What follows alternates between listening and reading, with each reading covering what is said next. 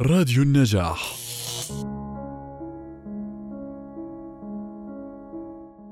الشاعر سومريست موام. من عام 1874 إلى عام 1965 قصصي وروائي ومسرحي غزير بالإنتاج. كتبه واسعة الانتشار والإقبال عليها شديد. لأنها تروق للطبقات الشعبية كما تروق لفئة كبيرة من الأدباء. لقد كان أروج روائي جاد في العالم لفترة طويلة من هذا القرن كما أن مسرحياته العديدة كانت تجتذب الجماهير كل مرة لأشهر متوالية. يحذو موام في قصصه حذو كتاب القرن الماضي المشهورين وبخاصة جيدي موباسان ولا يأبه كثيرا للتيارات الأدبية الحديثة ولا يهمه التعمق في طبقات الوعي مثل لورانس أو تشيخوف. مما حدا بالنقاد إلى وضعه في المنزلة الثانية فهمه الأول في القصة هو الحبكة. ولذا يملأ قصصه بالحوادث التي مع تناثرها في البدء تتمركز شيئا فشيئا في نقطة واحدة وإذا العقدة تنحل في ختام القصة على غير ما يتوقع القارئ. والمتعة التي يجنيها القارئ في لحظة الإضاءة تلك. هي في رأيه الهدف الذي يرمي إليه الكاتب وهو في هذا قصاص ماهر له موهبة الدفق في القول والمهارة في الحبك وفي الكثير من قصصه نقد مر للمجتمع يكسوه بطبقة من الحلاوة الخداعة. وهو لهذا السبب من المعجبين باولدس هيكسلي لأن كليهما يتمتع باختراق ستر الرياء الذي يسدلها المجتمع على نفسه. ولكن سخرية هيكسلي أشد وأقسى. تلقى موام دراسته في جامعة هيلدبرغ ثم درس الطب في لندن وتخرج فيه ولكنه لم يحترفه وهو يعتقد أن دراسة الطب مفيدة جدا للكاتب الناشئ وما بدأ بكتابة القصص في شكل مستمر حتى بلغ الأربعين. كان واسع الترحال في الشرق الأقصى وجعل منه مسرحا لأكثر قصصه. وفي أثناء الحرب الأولى اشتغل في قلم المخابرات السرية الإنجليزية في سويسرا. وقد حولت شركات السينما في هوليوود الكثير من رواياته وقصصه إلى أفلام. قصة الشاعر هنا مثل جيد على طريقته وقد أخذت من كتاب Cosmopolitans عام 1924 وسمي هكذا لأنه مجموعة قصص قصيرة نشرها كلها بالتتابع في مجلة كوزموبوليتان الأمريكية.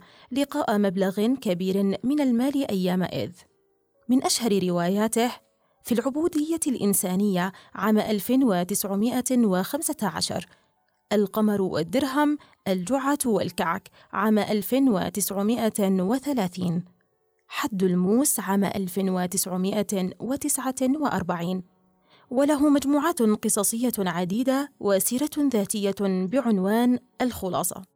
الشاعر لا يهمني كثيرا أمر مشاهير الناس ويضيق صدري ذرعا بتلك الرغبة الملحة التي تقض مضاجع الكثيرين في مصافحة عظماء الأرض.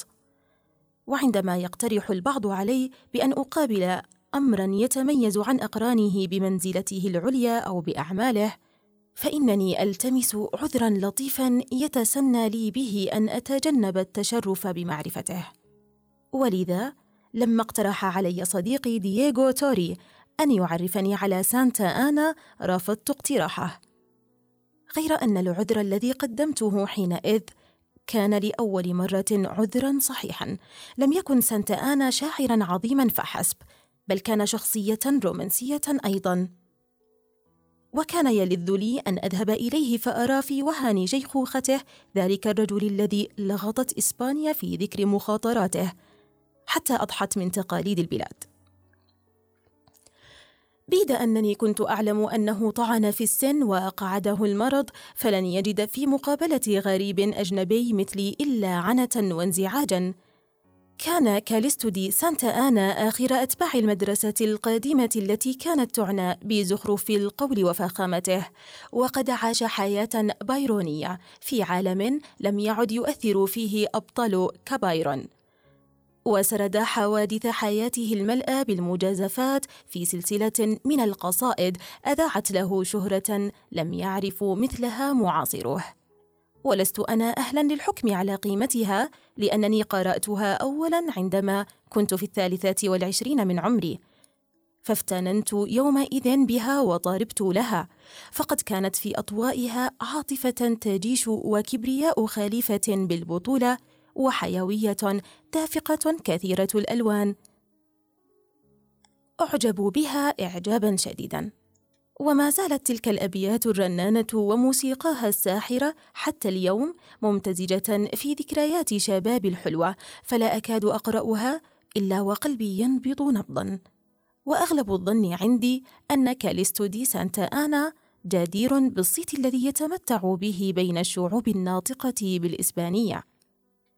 لقد كانت أشعاره في تلك الأيام تتردد على ألسنة الشباب وكان أصدقائي يغرقون في الحديث لي دوما عن طرقه الغريبة في الحياة وخطبه النارية.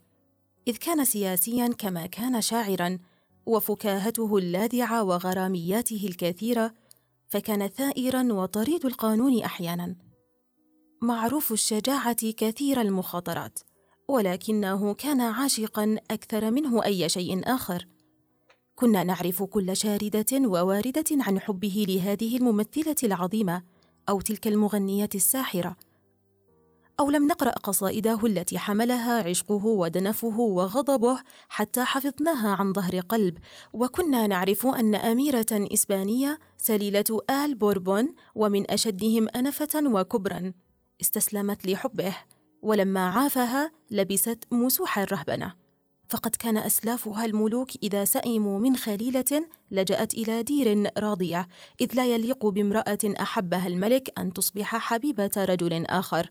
أو لم يكن كاليستو دي سانتا آنا أعظم من أي ملك أرضي. ولذا حبذنا في الأميرة فعلها الرومانسي فقد كان فيه حسن لاسمها وإطراء على شاعرنا. ولكن هذا كله حدث منذ سنين كثيرة. فقد انسحب دون كاليستو بازدراء من عالم ليس فيه جديد يستمتع به. وقضى آخر ربع قرن منعزلا في بلدة أثخة مسقط رأسه. وكان أني أعلنت عن همي بالذهاب إلى هذه البلدة إذ كنت قضيت أسبوعا أو أسبوعين في إشبيلية. لا لعلاقتها به. ولكن لأنها بلدة أندلسية جميلة تقرنني بها ذكريات عزيزة علي. فعرض علي دييغو أن يقدمني إليه. والظاهر أن دون كاليستو كان يسمح للأدباء الشباب بزيارته أحيانا فيتحدث إليهم بين الفينة والفينة بتلك النار التي كانت تكهرب سامعيه أيام عنفوان شبابه. سألت صديقي ما شكله الآن؟ قال عظيم. هل لديك صورة فوتوغرافية له؟ ليست لدي صورة له. إنه رفض أن يواجه آلة التصوير منذ أن بلغ الخامسة والثلاثين قائلا أنه يود ألا تعرفه الأجيال القادمة إلا رجلا في ربيع الشباب. أثر هذا الغرور منه في قلبي فقد كان الله حاباه في مقتبل عمره جمالا عجيبا. وأن تلك القصيدة التي نظمها يوم أحس بأن الشباب ولى عنه غير راجع لتدل على مبلغ الألم الذي حز في قلبه والحرارة التي ملأت صدره. عندما رأى ذلك الجمال الذي كان معبود الكثيرين يزاليه يوما إثر يوم. غير أنني رفضت ما عرضه علي صديقي.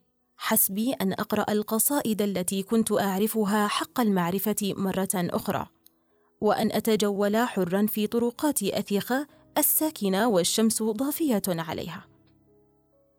ولهذا لشدة ما كان اضطرابي عندما بلغتني رسالة من الشاعر الكبير نفسه مساء وصولي إلى البلدة. فقد كتب يقول أن دييغو توري أرسل إليه يخبره بمقدمي وأنه سيسر جدا إذا ذهبت لزيارته في الحادية عشرة من صباح اليوم التالي. ولم أجد حينئذ بدا والحالة هذه من أن أقدم إليه نفسي في منزله في الساعة المعينة. كان الفندق الذي حللت فيه في البلازا يعج بالحركة والنشاط صباح ذلك اليوم من أيام الربيع. على أنني ما كدت أغادره حتى شعرت أنني أتجول في مدينة مهجورة فالشوارع البيضاء الملتوية خالية ما عدا امرأة هنا وأخرى هناك مسربلة بالسواد. تظهر بين الحين والآخر ماشية بخطوات متسقة عائدة من الصلاة. فأثخ بلدة مملوءة بالكنائس حتى لا يرى المشاهد كلما مشى قليلا قبة أو واجهة فخمة متداعية عششت فيها اللقالق. وتوقفت عن المشي مرة لأتفرج على قافلة صغيرة من الحمير يحمل كل حمار منها في خرجه الأحمر ما لا يعلمه إلا الله. بيد أن أثيخا كانت في الأيام السالفة مدينة ذات عز وشأن ولكثير من بيوتها البيضاء مداخل من حجر حفرت فيها شارات النبلاء الذين كانوا يوما يقطنونها. فإن ثروة الدنيا الجديدة كانت تنصب حين ذاك في هذه البقعة النائية. وكان المخاطرون الذين جمعوا أموالا طائلة في الأمريكيتين يؤمونها ليقضوا فيها آخر سنين حياتهم. وكان دون كاليستو يسكن أحد هذه البيوت. ولما وقفت على عتبة البوابة الكبرى وقد سحبت سلسلة الجرس. أعجبت بروعة المكان الذي جعل منه مسكنا يليق بعظمته. فقد كان في مظهر البوابة الهائلة فخامة رائعة بان عليها القدم وآثار الزمن. مما وافق فكرتي عن الشاعر المحب للقول المنمق والفعل الغريب. لم يجب على الجرس أحد. مع أنني سمعته يدق داخل المنزل ولذا سحبته مرة أخرى ومرة ثالثة. وأخيرا جاءت إلى الباب عجوز لها شارب كثيف وسألتني قائلة ماذا تريد؟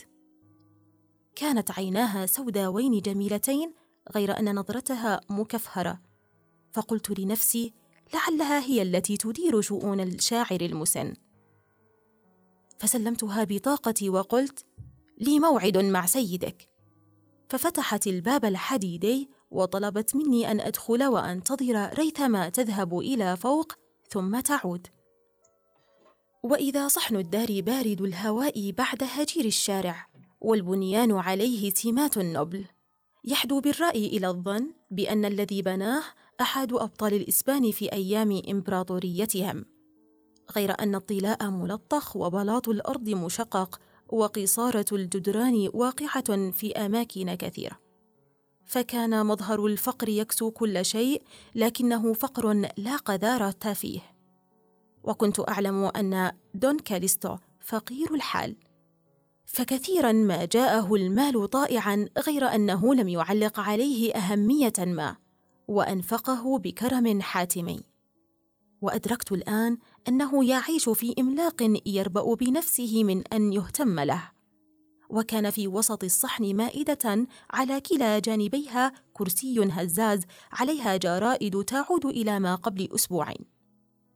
فسألت نفسي ترى ما هي الأحلام التي تتلاعب في خياله؟ في ليالي الصيف السادرات وهو جالس هناك يدخن السجائر. وكان على جدران الرواق الخارجي صور إسبانية رديئة لا تكاد ترى لاسمرارها ورأيت قرب أحد الأبواب غدارتين قديمتين معلقتين على الحائط. فلذ لي أن أتصور أنهما كانا السلاحين اللذين استعملهما في أشهر مبارزة من مبارزاته الكثيرة التي قتل فيها الدوق دوس هرنانوس من أجل الراقصة بيبا مونتانيز. ولعل هذه الآن عجوز شمطاء لم يبق في فمها سن واحدة. كان كل ما في ذلك المشهد من ذكريات الشاعر التي تمثلتها في غير وضوح يتفق تماما مع روح الشاعر الرومانسي. حتى طغت علي روح المكان فشعرت أن مظاهر تلك الفاقة النبيلة تضفي على الشاعر مجدا يضاهي في الروعة أبهة شبابه. فبين جنبيه هو أيضا تجيش روح أبطال الإمبراطورية القدماء. وإنه لمن اللائق أن يقضي ما تبقى من حياته الذائعة الصيت في ذلك البيت الفخم المهدم. ألا هكذا يحيا الشاعر ويموت؟ وجعلت أعصابي تهتاج قليلا مع أنني كنت قد بلغت المكان هادئ النفس بل وفي شيء من الفتور لمقابلته. فأشعلت سيجارة وأنا أعجب من تواني الشيخ في النزول مع أنني جئت في الوقت المضروب. كان في ذلك السكون الغريب شيء مقلق وراحت أشباح الماضي تتزاحم في الصحن الساكن وعاد إلى مخيلتي عصر كان قد مات وانقضى عاد زاخرا بحياة كلها ظلال وخيالات.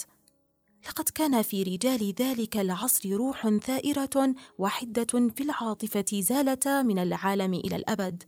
فمن منا يستطيع اليوم أن يقوم بمجازفاتهم الخطرة وأعمالهم الخارقة الأشبه بالروايات المسرحية. سمعت صوتا فجعل قلبي يدق دقات سريعة فقد تحمست للقياه عند ذلك كثيرا ولما وقعت عيني عليه أخيرا وهو ينزل الدرج ببطء وتؤدى وفي يده بطاقتي. أمسكت نفسي. كان شيخا طويل القامة ضامر الجسم بشرته في لون العاج العتيق. وشعره الوارف أبيض غير أن حاجبيه الكثيفين ما زالا أسودين مما جعل عينيه تتألقان بنار قاتمة. وكان عجيبا أن عينيه ما انفكتا محافظتين على بريقهما رغم طعنه في السن وكان أنفه اقنى وشفتاه مطبقتين بشدة. ولما تقدم مني استقرت عيناه غير الباسمتين علي وفيهما نظرة تتفحصني بدقة. كان يلبس ثيابا سوداء وفي إحدى يديه قبعة عريضة الحافة. فرأيت في ملامحه وفي مشيته أنفة وثقة في النفس. لقد كان كما كنت أشتهيه أن يكون وأدركت وأنا أراقبه كيف استطاع أن يستولي على أذهان الناس ويمتلك عليهم قلوبهم. لقد كان هو الشاعر ممثلا من الرأس حتى القدم. حين بلغ صحن الدار جاء يمشي نحوي ببطء وإذا له عينان نسر وقلت لنفسي أن تلك لحظة رائعة فإن أمامي لا يقف الآن وريث الشعراء الإسبانيين العظماء. وتذكرتهم واحدا واحدا. إنه آخر تلك السلالة الطويلة التي اقتفى هو آثارها ولم يتخلف عنها مقدرة أو شهرة. وترددت في جنبات صدري أغنيته الرقيقة الجميلة التي هي أشهر ما كتب من قصائد غنائية. وشعرت بالحياء يدب في عروقي وكان من حسن حظي أنني كنت قد هيأت العبارة التي نويت أن أبدأ بها تحيتي. قلت إنه لفخر عظيم يا سيدي لأجنبي مثلي أن يتعرف على شاعر عظيم مثلك. فتألقت ابتسامة في عينيه النافذتين وبدت ضحكة طفيفة على شفتيه المزمومتين لبرهة قصيرة. وقال أنا لست بشاعر يا سيدي إنما أنا أتاجر بشعر الحيوانات. لقد أخطأت المنزل فإن دون كاريستو يقيم في الدار المجاورة لهذه. لقد كان أني لم أصب الهدف في بحثي عن الدار.